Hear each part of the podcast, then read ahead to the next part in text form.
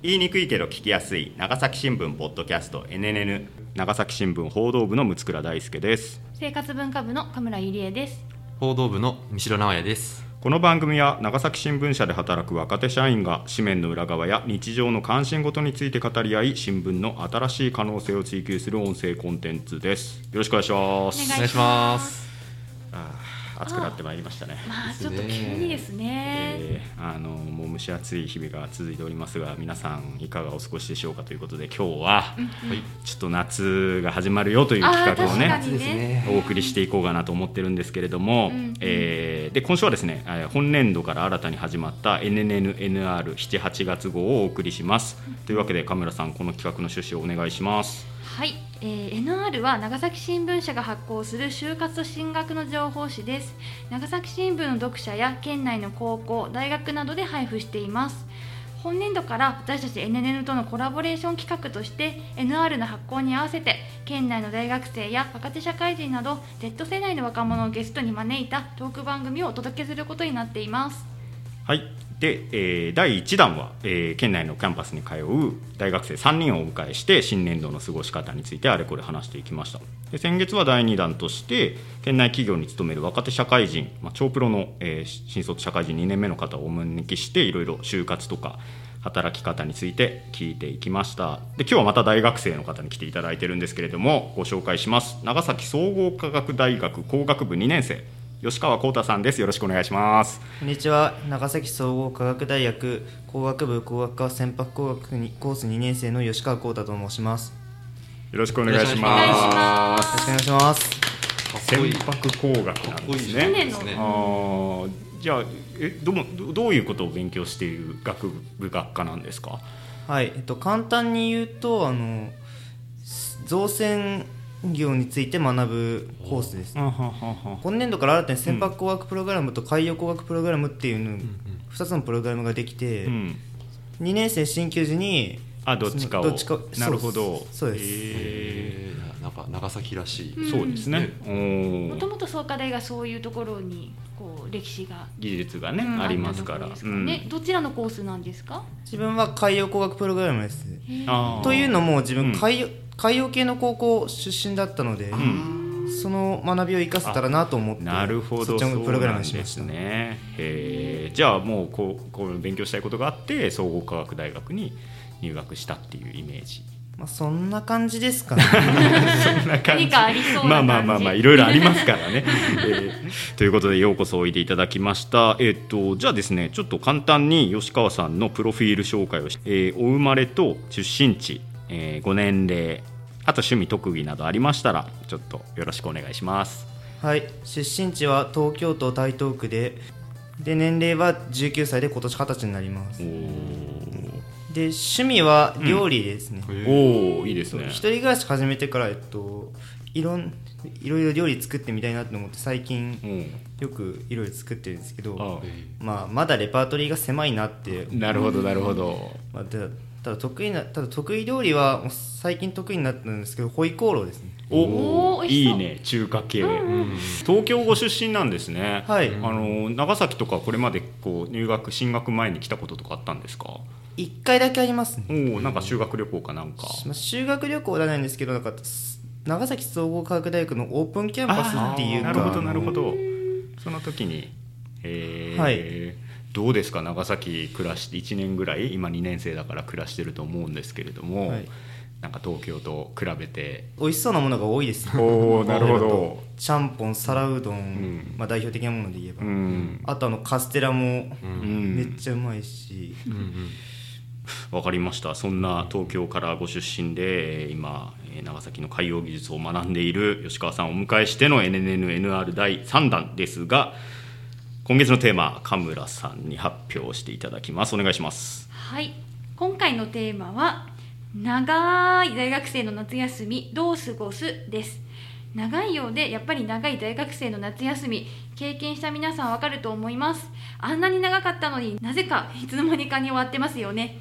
今回は今をときめく大学生やこれから大学生になる皆さんが最高の夏を過ごせるように現役大学生の吉川さんと我々アラサーアラフォーの NN メンバーの体験談失敗談も交えながら有意義な夏のしが過ごし方を徹底討論いたします。はい。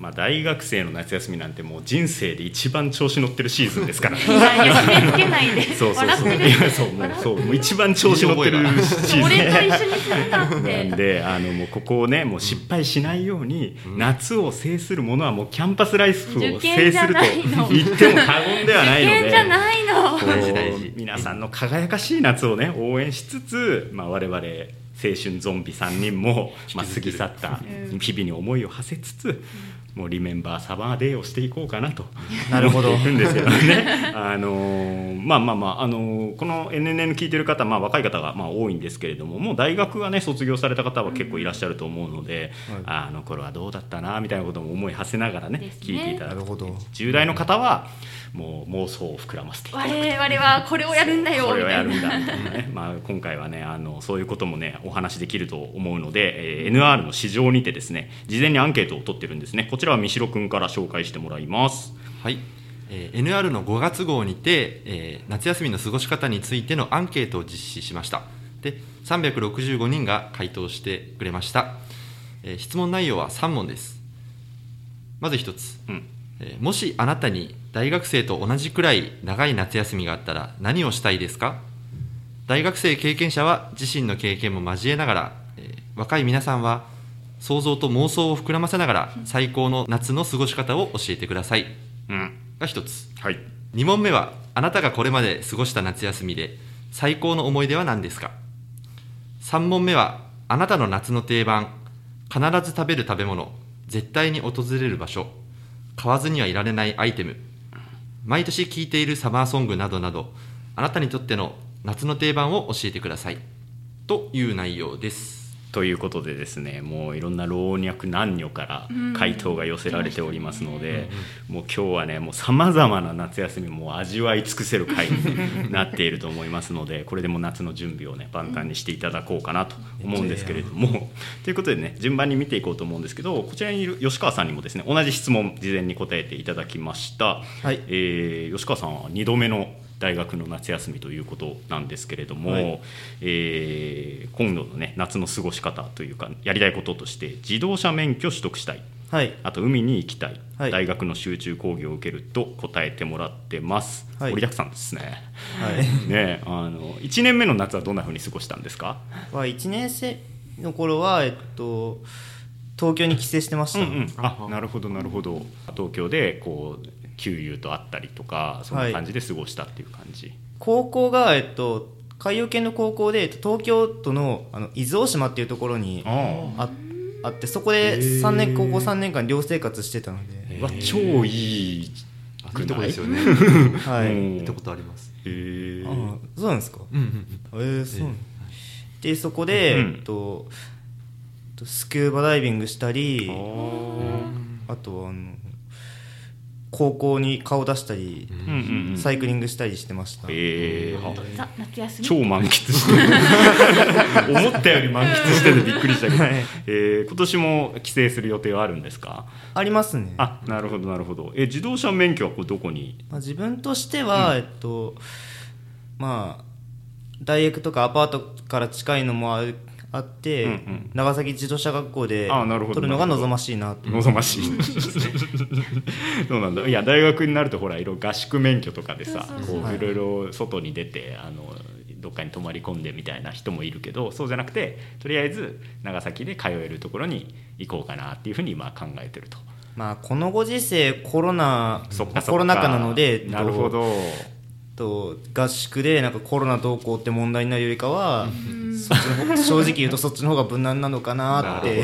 現実的な要請としてね、うん。確かにな、はい。うでんも車取って免許取ってどこに行きたいんですか？はと高校の頃の友達と四国一周または九州一周でも行けたらなって。いいです一周したいのね。一周したい大学生って一周したいんですよ。大学生は一周するもんだから。も一周したから何でも一周するもんだから。横断したよね横断じゃないなるほど。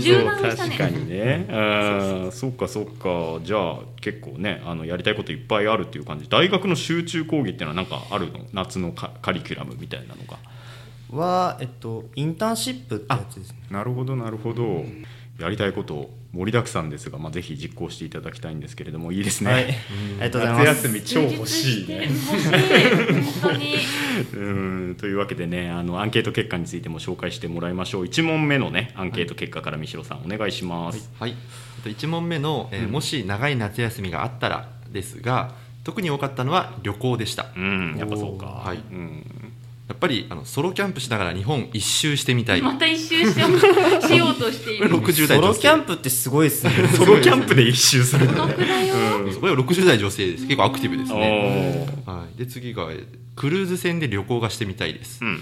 子育てに仕事に頑張ってきたので主人とゆっくり楽しみたいっていうのが50代女性ですいいねですね。うん。で次、まあ、20代女性は、うん。えー海が綺麗な田舎町で1ヶ月くらいゆっくりとした時間を過ごしたい、イメージではプレイステーションのゲームソフト「僕の夏休み2」のように 携帯電話やテレビなどに触れずその場所で人と関わり自分の人生を見つめ直したいという意見がですね。いいですね。僕の夏休み。こうぎ なんか具体的なビジョンがある。ねな。んかね。もう綺麗な海とか最高ですね。そうですよね。うん。だからこう大人になるとうんやっぱりね、あの余暇が少なくなるっていう僕たちもそうですけど、やっぱりこの数年の新型コロナウイルスの影響もやっぱりあって旅行とかですね、うん。ちょっと遠出したいっていう意見があるのかなと思いなるほどこのコロナ禍の後だからさらに旅行意欲がそうそうもう今高まっちゃってます抑圧されちゃってもううなるほどなるほど。そうかそうか。いやーちょっと今長い夏休みあったらっていうのはなかなかねあのどうどうですか？川私村さんは。うん。私今大学生並みで休みもらったらですか？うん。真面目でいいですか？うん真面目でいいよ。もう一回あの短期のでいいので海外留学に行きたい。あ留学ね。もうお金あるから今は。なるほどもうあのもういろんな。あ金あ今の財力で夏休みが取れたらってことだよね。そうですなるほねあの学生時代も行ったんですけどやっぱりその飛行機代ねケチって、まあ、あうん。の9時間のトランジット耐えたりとかあなるほど。の大変なあの旅程出てしまったので今そこがねやっぱりお金が増えたのでなるほど。よりホスタビリティをアップしたような形の ワンランク上のワンラ留学ンク上のが。短期留学。なるほど。あ他他はどんなのがありましたか？そうですね、その他やっぱりあの留学とか、うんまさにボランティアとかですね、うんうん。っていうのがあって、うん。えーまだ大学進学前のうん。現役高校生の声もあったので紹介したいと思います、はいはいはい。えー16歳の男子高校生は、うん。えーこの先の人生を豊かにするような楽しい経験や役立ちそうなことを体験していきたいですと、例えば、えー普段読まないようなあ本を読んだり、うん。えー友達とどこかに旅行に行ったりして自分の感性を豊かにする経験がしたいです。で16歳の女子高校生、えー最高の友達と県内で日帰り日帰りで遊びまくる。日帰りでいいよ 遊びまくるっていう言葉日帰りかよみたいな。可愛いですね。いですね。ねうん。次17歳の女子高校生はえー YouTube を見ながら肌のケアやダイエット、えープールとか遊園地に行って青春したい。なるほで17歳のだ17歳の男子高学生は、えー今流行りのソロキャンプに行って動画を撮ってアップロードし、えーリラクゼーションを共有したい、できたまたソロキャンプ。ど ソロキャンプ人気ですね。流行りですねでもあれだねこう動画を撮ってアップロードしたりとかその YouTube 見ながら肌のケアしたりとか なんかその辺にちょっと今のこう子たちというの感じがねやっぱこうしなくもないかなという気がしますけれども。うん。ちなみに吉川さんはその高校生の時の夏休みとかどんな感じだったんですか？えっとえっと夏休みやると部活合宿っていうのがあって、うんうん自分高校時代潜水部っていうのを所属してたんですよ。潜水部？潜る。潜る潜水ですよ。ダイビングじゃなくて？スキューバダイビングもそうですしあとはスポーツダイビングですね。足にフィンつけて泳いだり。ずっとあのへ息ー。息息継ぎせずに。息継ぎせずにっていうかあのシュノーケリングあシュノーしてケリング。あでずっとこう泳ぐそうです。のタイムとかを競うみたいなそういう。はい。そんな感じです。へで高校の頃はその潜水部で合宿に行って、えっと、と海のまで潜りに行ったり、とあとはと夏の大会に向けての練習をしたり、まあ、一番思い出深いのが、えっと、伊豆大島の高校の近くの港から船出して、えっと、東京のじゃない式根島まで行ったりとか、へえ隣の島まで。隣の隣の隣の島です。えっと、伊豆大島があって、えっと、豊島、新島を挟んで式根島ですね。そこまで船で？自分たちで相談しながら。あへええー、え？手こぎ？いや、手こぎではないです。そうだって言ってるいやなるほど。え手こぎってもうす、夏休みだけじゃ多分。そうね。そうですよね。いや自分たちだけでそうそうソーダ技術も学んでるからそういうこう自分でこういろいろある程度相談をしながらそこのちょっと近くの島まで行ってみるみたいな、はい。そんなこと。へへえまあ、もちろん先生がつい、まあ、高校の海洋海洋科の先生がついてくれる、ついていただけるんですへえじゃあ吉川さん船操縦できるんですか？まあ、できなくはないですおねー。いやというのも、えっと、自分高校の頃一級の小型船舶の免許を学校で取得して取得したので、ああじゃあ免許持ってる。はい。まあ、ただ最後に乗った時からのすかなりのスパンで。ペーパーな ペーパードライバー的ペーパードライバなー。感じだよね。もうかなりのスパンで自信ながないなって。そうなんだ。へえなんかもう吉川さん夏に愛されてる男だね。結構ねあー思ったより夏を満喫してる人ちょっとびっくりしちゃいました正けど。当な手段でですね。ねえ。いやーいいですね。なんか夏の光景がもうありありと浮かんでくる感じですけれども、はい。じゃあね次に行きましょう、えーっとでちょっとさっきの話とも通じるんですけどこれまで、えー過ごした最高の夏休みは何ですかという質問なんですけど、ここで吉川さんねあの先ほども言っているように高校の部活合宿というふうはい。に書いてらっしゃいます、はい。潜水部だったんでその部活の合宿が一番楽しかったということなんですね。どんな感じだったんですか？先生部まず2年生だけが、うん。だけで集まって、うん。まあ、8人いたんですけど、うん。その8人で、えっと、海に潜りに行ったり、あとは大会に向けての練習をしたりでで数日経ってから1年生も数名合流しえて、ー。式根島行ったのがその1年生が合流した時で、まあ、日帰りだったんですけど、うん。船操舵しながら行って帰ってきて、でその後はまあ大会の練習とかをして、うん。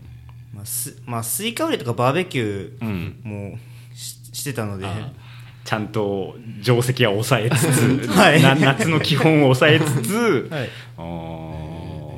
ちょっとそういう高校生活もあるんですねなんか。ねやっぱり、はい。私たちのね高校生活夏休みだなんていやねあのちょっとねあの高校の部活合宿が最高の思い出ですってこう吉川さんのアンケートを見た時の、私が想像してた感じとん。全然楽しさの 幅が全然違ってびっくりしたんだけど。もっとスパルタ感あるのかなって思って、そうそう潜水部は誰にも予想できない。当時はきつかったけどいろいろ走り込みしてきつかったけど、今は楽しい思い出ですみ系かなと思ったら、めちゃ楽しそうだから、ちょっとびっくりしいっました。ぱい海行きますし。そうですよね。まあ他ちなみに他にもあるんですけど、うん。それが、えっと、家族旅行ですね。ああなるほど。家族旅行で、えっとまあ、去年おととしはコロナ禍で行けなかったんですけど、うん。あの行く時はあの家族で沖縄にお行って、え。まあ、そこでも海水浴とかバナナボートとかをして、えー海がお好きなんですね家族皆さんね、はい、もう小さい頃から沖縄に家族旅行行っててあなるほど。そこで海に慣れ親しんだおかげかなって沖縄の力すごくない？人生を変えないどうですか？神村さん三代さんのちょっとベスト・オブ・ナッツも聞いていきましょうかね。なんか神村さんのベスト・オブ・ナッツ、あ私の、うん、いやそうなんですよ。私この収録前にちょっと書き出してみたんですけどね、うん。各年代それぞれでベスト・オブ・夏がまああそうなの？あるみたい各年代あるの？そう。まあ一個でいいよ。一1個個でいいでしょ？1個でいいので、まあ、そうですね。さっきちょっと私は大学3年の時にの夏休みに、えー、とイギリスのスコットランドのエジンバラっていう町がありまして、そこの語学学校に3週間23週間だけですけど行ってきました、うんうんまあそのまあいろいろあったんですけど、うん。まあなんかこう酸いも甘いもあって楽しかったかなみあたいな。水も甘い。もそうそうそう。なるほど。ちょっと夏のほろ苦い感じも。いやほろ苦いっていうか ないいや大したことないかもなんですけどいやそううそもそもそのさっき言ったようにお金がなかったんであのトランジットすっごい悪い便しか取れなくてで9時間香港の空港で足止めされてでも外に出る勇気がなかったからずっと9時間あの香港の空港で数読を解いてたっていう。なるほど。そして飛 それは行機を。水ですね。そこは水の部分でもうね疲れ果てて結局24時間以上多分移動にかかってるんですよ。でそのホームステイだったんで、うん一番近い駅までそのステイ先の家族が迎えに来てくれたんですけどそこのもうホームステイ先がもう多分ビジネスホームステイ家族なんですよ。あーあんまりこうようゆりこうみたいな友好的な感じでボランティア的じゃなくて本当にもうビジネスお金稼ぐ手段として あのホームステイやってるようなご家族ご家庭で 結構ドライででイギリスなんで、まあ、ちょっと偏見かもしれないです家庭料理が本当に美味しくなかったんですよ。あでーもう24時間以上移動してフラフラの状態で出されたもう夕方について出された食卓がなんか白いワンプレートにいきますよ。うん。じゃがいもひき肉人参グリーンピースソースみたいなご飯だったあーミートソースみたいいやなんかよくわかんないソースで全部その今言った素材がひとまとまりになってる。かけただけのやつ。で最後にすっごいもうあの死ぬほど甘いあのチョコレートケーキが出てきてもうそれでちょっともう部屋で泣きました。今んとこ全然面白くなさそうなんだけど でもそれから、うん。で語学学校行ったらまあいいのか悪いのかたまたまその時はその日本の東京の方の大学のその研修とも重なって私は個人で行ったんですけど、うん。重なってたんです。けど結構あの素敵な子たちがいて、うん。まあ、同じクラスのその子たちとか遊びに行きつつ過ごしました。で、まあ、本当なんかもう単発のエピソードしかないんですけどたま例えば同じクラスにロドリーゴっていうあのブラジル出身の男の子がいたんですけど、なんかその子すごい女好きもう顔からして女好きそうな顔だったんですよ。あでなんかちょっと後で話聞いたらみんなロドリーゴからなんか言い寄られてるんですよ。あーなるほど日本人の女の子たち。なのになんか私ともう一人広島の女の子だけあの言い寄られてなくて自分のなんか女性としての何かをちょっと思い知った瞬間。それはすまた水の部分なんじゃない今んところ酸っぱい話しか出てないけど。いやでも、うん。あじゃあ甘い話をするとすれば、あのそのクラスのみんなでそのいろんな国から来てるみんなで広いそれこそ海ですよ。なんかすごいだだっ広いなんか日本にはないようなただただただ砂浜がずっと続いてるようなうん海に行ってなんか何も別にそこであの泳ぐわけでもなくワイワイなんかキャーキャー言いながら写真撮ったりとかあーなるほどなるほど。みんなでバスに乗って行ったりとかしたりとか。ああとそうですねなんかパブもパブ文化がねイギリスは。ですからね。なので大体の飲みとかご飯行く時はパブなんでみんなで行ってでなんかトイレに入ったらなんか隣の個室から「うーんにょにょ」っていうなんか謎の音がしてみんなでキャーって言いながら逃げたりとかなんかそういうはい謎なんですね、まあまあまあはしゃぐ小粒のエピソードがいろいろありまして。あその国際交流みたいな。そうですね。やっぱり異文化に触れるなるほどね。んか瞬間がね。三代さんは？はいそうですね。僕は、まあ、大学時代のやっぱ夏休みかなと思ってるんですけど、うん。えっと学生時代大学2年の頃にバイクを買ってあのあの緑のやつね。400cc のそうです、ね。あの緑の、まあ、あー W400 バイクいいっていうな川崎のバイクを買ったんですけど、うん。まあ、それで、えっと、大学、えー、3年の夏休みにあの夏休みとまあ大学4年に、うん。あの半分ずつですねあの日本一周半周ずつして計日本一周するっていう。なるほどなるほど。僕 まあまああの、うん、一周。一周で。やっぱ一周縛られたやっぱ大学生。えそれってあの東日本担当と西日本担当で分けるみあたいな？じゃなくてあの1年ずつ最初の大学3年の夏休みには、えっと、東北北海道はい。あ逆か。すみません、えっと、九州か、西西日本にずっと東京からうんうん。西日本をこう旅して、はい。で、えっと、大学4年の時に、えー東北あの北海道なるほどを半周するっていうのをやったんですけどまあ、これがやっぱり僕は、まあ、あの友達バイク友達とうん。2人きりで、うん。あのツインキャンプという形で ツインキャンプで。やったんですけど。これがやっぱあのホテルに泊まらないっていう縛りを自分たちでしてて完全野宿で別にテントとかももうあの持たずに。えじゃあどうやって寝たの？これはあの公園とかの東屋とかがある場所で あの寝袋だけ持ってってまあ、雨をしのぎつつ、あの寝泊まりするっていう、まあ、5日間風呂入らないとか、まあ、ふっざらで。で時々銭湯が見つかれば銭湯に入って。銭湯を見つけてた っていうあの生活を生活というかまあ、23週間ぐらいかあけてやあなるほど。ったっていうのはもう今もやりたいですもんね。あれまたやりたいなってもう今できないもんね。できないもうそれはできないね。うん。そうか私はやっぱ夏はフェスですね。やっぱり、うん。フェスってあの音楽フェスのそうですね。あの大学の時はやっぱフジロックは毎年行ってたし、あのなんでまあちょっとそこの思い出が大きいかな。ただもう踊りすぎてヘルニアになっちゃって。椎間板ヘルニアになって。どんだけ腰振ってた 何踊った？ら確かにそうなる、ね何踊ってきたんですか？いやちょっとねあの座骨神経痛があったあでんですよ。も確かに息子さん機嫌がいい時なんかこんな踊り腰振る踊りしてますもんねこんな。もうやばくてあれやったんですね。そうで帰ってきたらもう腰めちゃめちゃ痛くてだからもうそのフジロックが大体7月の下旬にあるんでそこから終わ終わってからの夏休みは全て入院生活大学2年の夏は全部入院、うん、でもフジロックのそうもうあのあの3日間に全てを投資しちゃったよ。凝縮されてますねもう。うんでもまあそれから翌年とかは普通に行けたし。えそのともう翌年はもう負傷しなかったんですか、うん、翌年はあの ちょっとあの控えめに踊ってたから。うんちょ正直言っていいですか、はい。めちゃくちゃ大損してますね。いや本当ねだって1年分の夏休み無駄にしてるってことだもんいやねそう。しかも大学2年の夏休みだからねもう一番何も考えないで。いい一番遊びたい夏休みをそうそうそうそう。そのあー3日間全て使い切ってしまったあっていう。そうですね。うわなんか最高の贅沢ですね、まあそういうこともあるさと。今思えばね。うん。ということでですね、えーアンケートの結果も紹介してもらいましょうか。お願いします。はい、えーこれも実はあの第1問と同じでうん。旅行が多かったです。あやっぱ、そうなんだでねうん。他にもあの花火大会、うん。キャンプ、うん。えー海水浴、うん。バーベキュー、うん。えー甲子園とかインターハイなどのあの部活関係の思い出も上がりました、うん。みんな結構リア充してる感じのね。ですね、王道ですね。やっぱね、なので、うん。王道のこのうん。青春感の強いものを紹介したいとおお願いします。はい、えー14歳の男子学生、うん。えー川池湖つ包み包みうん。滝、えー海プール温泉。すべ、全ての水スポットをひと夏で制覇したこと。おどうし水スポット。水水スポットって言うか。人だななるほど。ね14歳ですからね。まだ中学生です。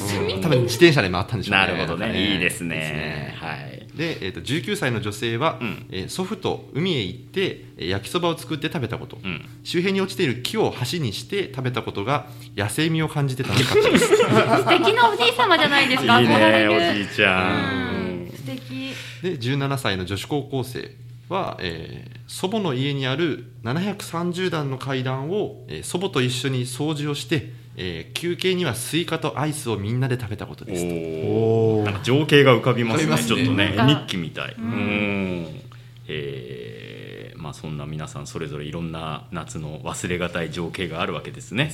あー最後夏の定番についても聞いていきました。吉川さんの答えは飛行機に乗ると海に行くだそうです。はい。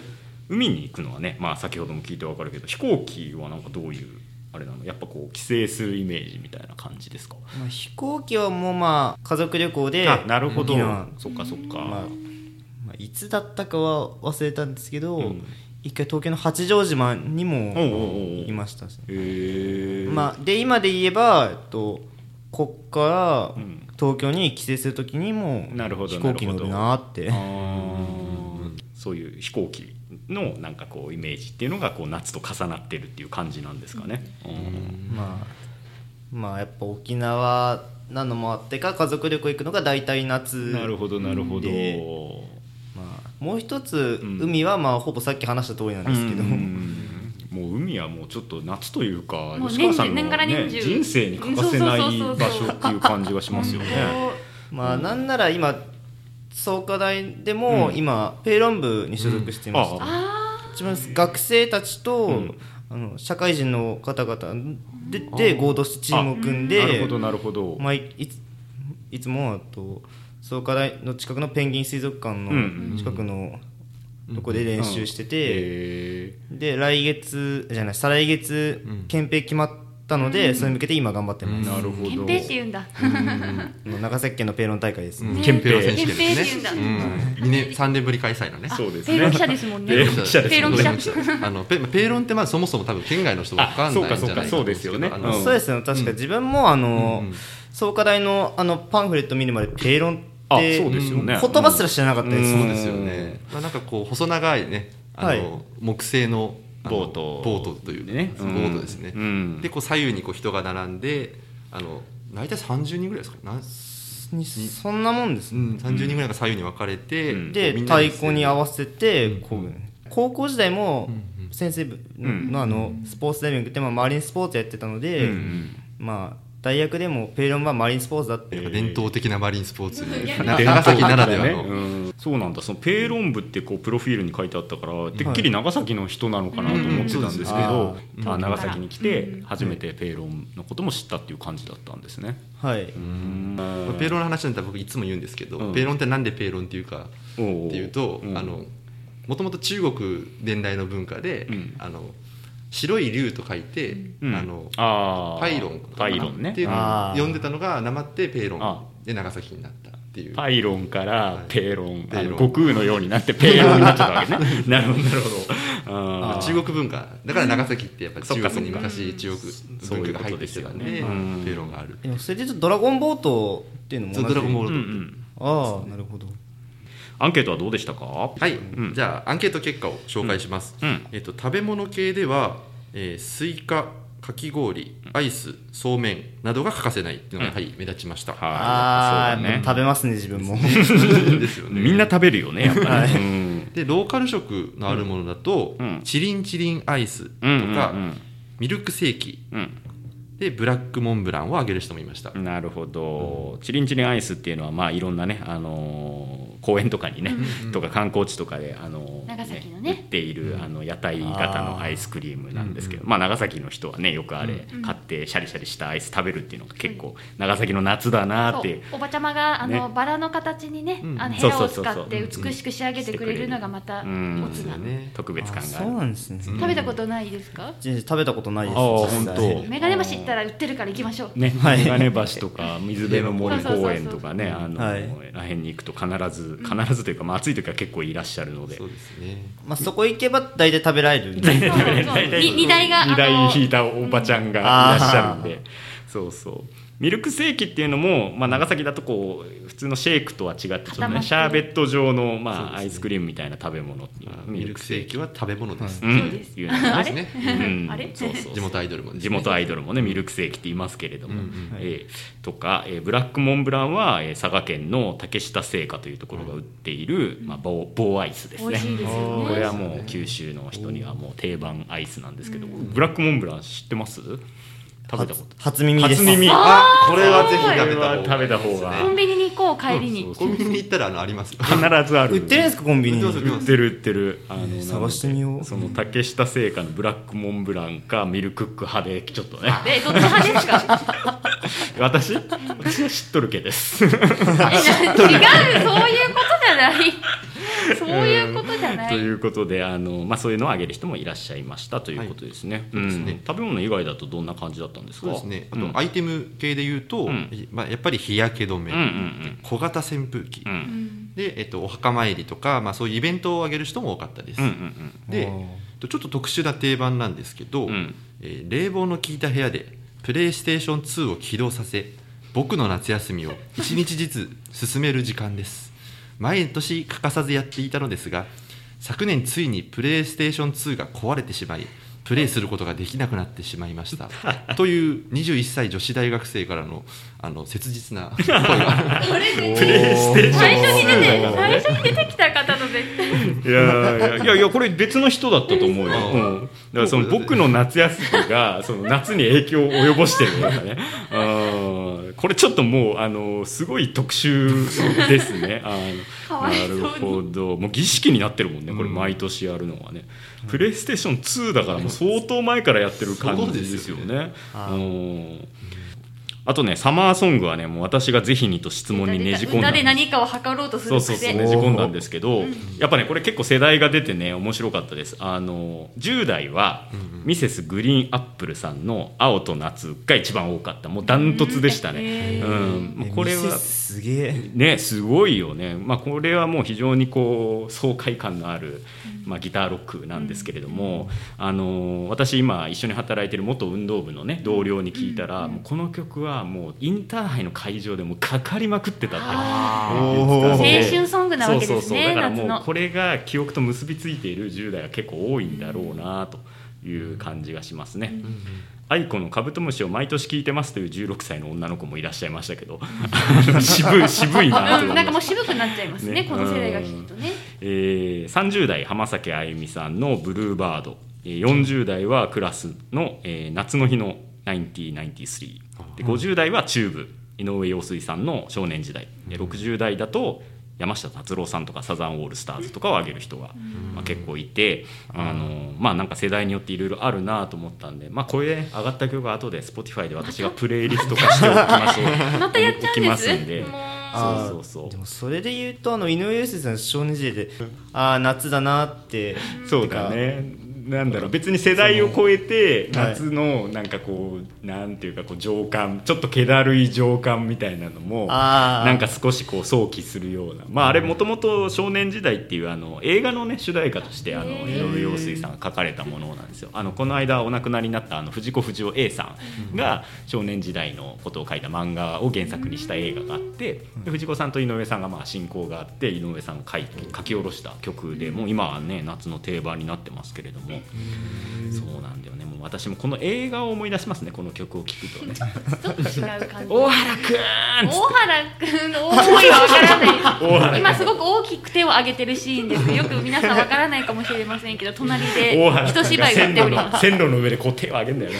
最後にね。大原くんとその呼ばれ呼んでる人の関係がわからないから。ロポロポロって泣いちゃうもんね。もうそれ思い出すとね。泣ける系の映画なんですか？泣ける泣ける。すごい泣ける。いい映画なんで。あのもし機会があったら見てみてください。うん。はい。ということでね。あー。まあちょっと私の考えた最強の夏プレイリストもちょっと作ろうかなと思ってますんで。じゃあまたお掃除の時また楽しみにあの聞いていただくということで。今回は、えー夏休みをテーマにお送りしてきました。盛り上がったね。ね吉川さんの引き出しが多かった。海に関する今までで一番甘酸っぱい回になったんじゃないですか。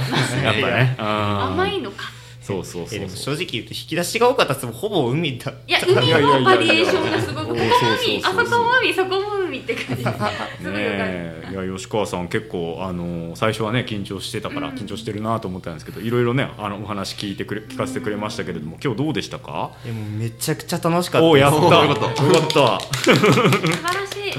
あ本当ですか？もう本当来てよかったです。あえー嬉しい。めっちゃ嬉しいね。あそんな言っていただけるなんて。そうですか。いやいやそうだったらまたねなんか今後も NNN とかたまに聞いてもらえると非常に嬉しいです。あとは。はいありがとうございますね、夏休みいよいよあの来るからもうね後悔のないように充実した夏休みをね過ごしてもらえればと思います。ということで、えー今日のゲストは長崎総合科学大学工学部2年生の吉川幸太さんでした。どうもありがとうございました、ありがとうございました。じゃあカメラさん三代さんいつものお願いします。はい、この番組 NN は毎週金曜日午後6時に配信しています。